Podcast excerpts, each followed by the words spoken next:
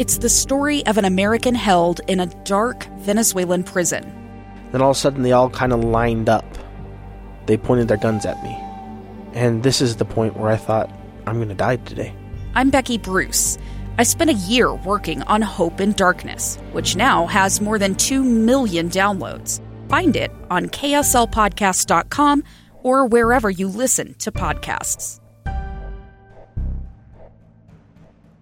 Welcome back to Live Mic. Before we get to this fascinating story, which I'll uh, share with a, with a good friend of mine, I want to bring you some breaking news. You heard just before we went to commercial break that a decision was being made at the Kennedy Space Center as to whether or not the weather was safe enough to permit the launch of this NASA SpaceX collaboration, uh, which will put two men in space launched from U.S. soil for the first time in nearly a decade. Well, I am pleased to report that the weather is clear, and in 45 minutes from now, roundabout, uh, we will see a liftoff. The decision has been made, and so we will continue to follow this throughout the day. And about 2:33 Mountain Time, it'll be three, two, one blast off, and we'll bring you the details of that launch here on KSL News Radio. I don't know if you can tell by the tone of my voice, but I am excited. Uh, Elon Musk has been preaching the gospel of reigniting the dream of space for some time now. He gave a, a great speech earlier on this morning, and I was listening to him, and I can tell you that my dream of space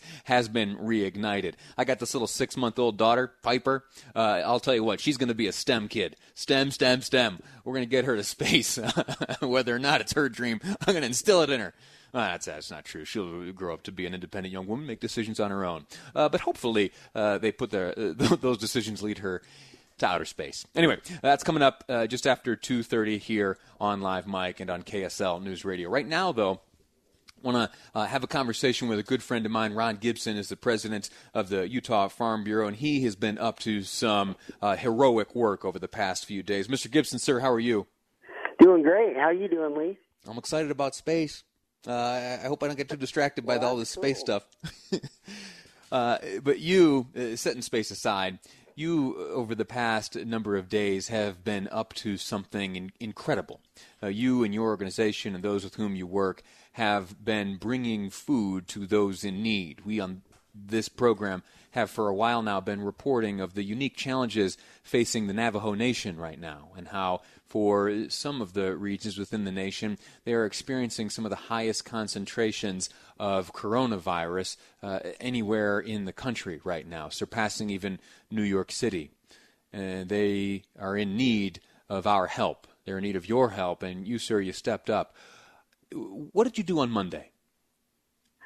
So on on Sunday, um, first of all, I just want to tell you this is one of the coolest things I've ever been involved in in my whole life. And um, on on Sunday, we loaded 305 head of sheep on a semi and shipped them down to to the reservation and unloaded them. And many of you that are listening will know Rebecca Benally. She's she was a commissioner down there in San Juan County, and she's just an absolute trooper. And we worked together with her, and and that that girl put together a plan of exactly who needed what, and and and a ranking of of who should get the sheep first. And and uh, Monday morning when we started, by 7 a.m., there was probably a two mile line of vehicles that were there to pick up their sheep. And uh, we we donated those sheep, and we donated a bag of flour, 25 pound bag of flour, to everyone that came through. And um, we we had the sheep kind of trailed up, and we we picked them up one at a time. The the Navajo couldn't get out of their vehicle because of the coronavirus, mm-hmm. and of course we all had our protective masks and stuff like that on. But we we picked up those sheep one at a time, 305 of them, and put them in the back of those trucks. Now those sheep were active and live, and I still am feeling a little bit sore about the whole thing, but. um it was just so amazing to see the tears in their eyes as we as we gave them the sheep and um as they told us thank you for for for what people have done to bring bring them that special gift. It was it was a very awesome experience. Why sheep? And to your understanding, what, what will be done with these sheep? Well, they obviously they're gonna they're gonna slaughter those sheep. Um, one of the many of them, um, I think probably all of them were were slaughtered that day. It's a it's a family tradition. It's a very special and sacred thing that they do, and they use every part of that animal. And they told us that those families could could be sustained with that sheep for for at least a week, and some of them two and three weeks long. Um, they they kind of have a ceremony that they go through when they do it, and and uh, to them, a sheep is a very spiritual experience, and and having that sheep and having the ability to to use that for their families is pretty cool. Outstanding. What uh, what lessons do you take away? Uh, what do you hope uh, the the folks who are on the receiving end of these donations go away with, and what do you hope those that were involved in the delivery of these sheep go away with?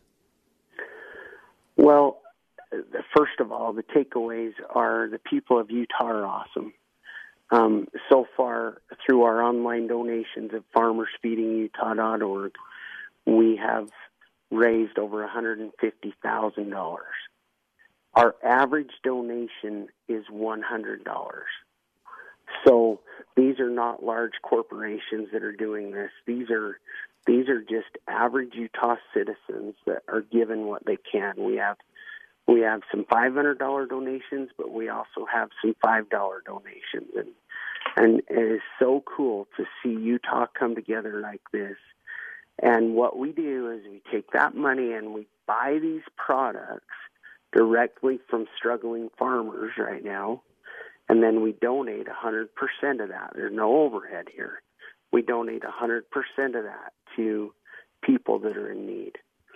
And what I witnessed about all this is as as uh, we watched this all go down and we watched all the work that went into that. You know, there's been so many people on our team at Farm Bureau and and so many people um you know there in the tribe and Rebecca especially that's kind of led that charge that worked together on this one project. It was so cool to see the fruit of our labor and and actually I had the ability to witness every single person that came through. I got to see him with my eyes and and for those of you that have donated to farmersfeedingutah.org, I just want you to know that you made a difference in people's lives this week. And um, it's just an awesome experience. Ron, I admire you. I admire you for everything you are doing. I admire you for the sacrifices that you are making on behalf of others, as I know that you are not immune from the impact of this coronavirus. You are alongside all of those farmers that are struggling. And even in the face of that, uh, you and those with whom you work have the capacity, the extra capacity to continue giving. It's an admirable trait, and I admire you for it, and I am lucky to consider you a friend of mine. Let's continue to speak and have these conversations and urge Utahns to participate in this wonderful program. FarmersFeedingUtah.org is the website. Uh, Ron, going to let you go. Uh, invite you to check out that space launch later on nice distraction. Uh, and uh, I look forward to speaking to you again, as you uh, no doubt will have much more to give as we continue to battle the coronavirus. Thanks, Lee. Have a good day. All right, you do the same. How about that? That's a fascinating, fascinating effort. Now, a little bit of a, a behind the scenes. I had intended, uh, I, I wanted to go down there.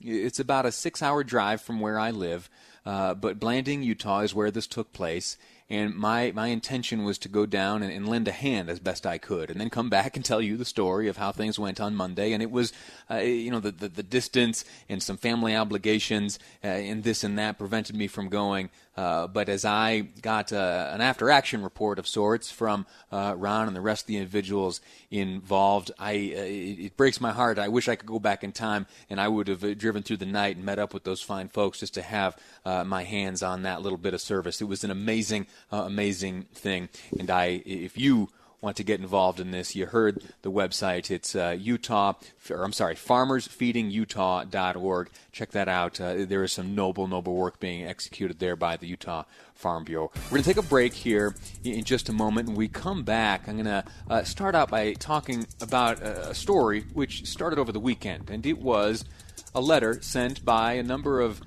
members of Congress to the VA department asking that a headstone be removed from a cemetery at Fort Douglas. Why? Well, because that headstone has a swastika on it. I've got the backstory, and I'll share it with you next on Live Mic.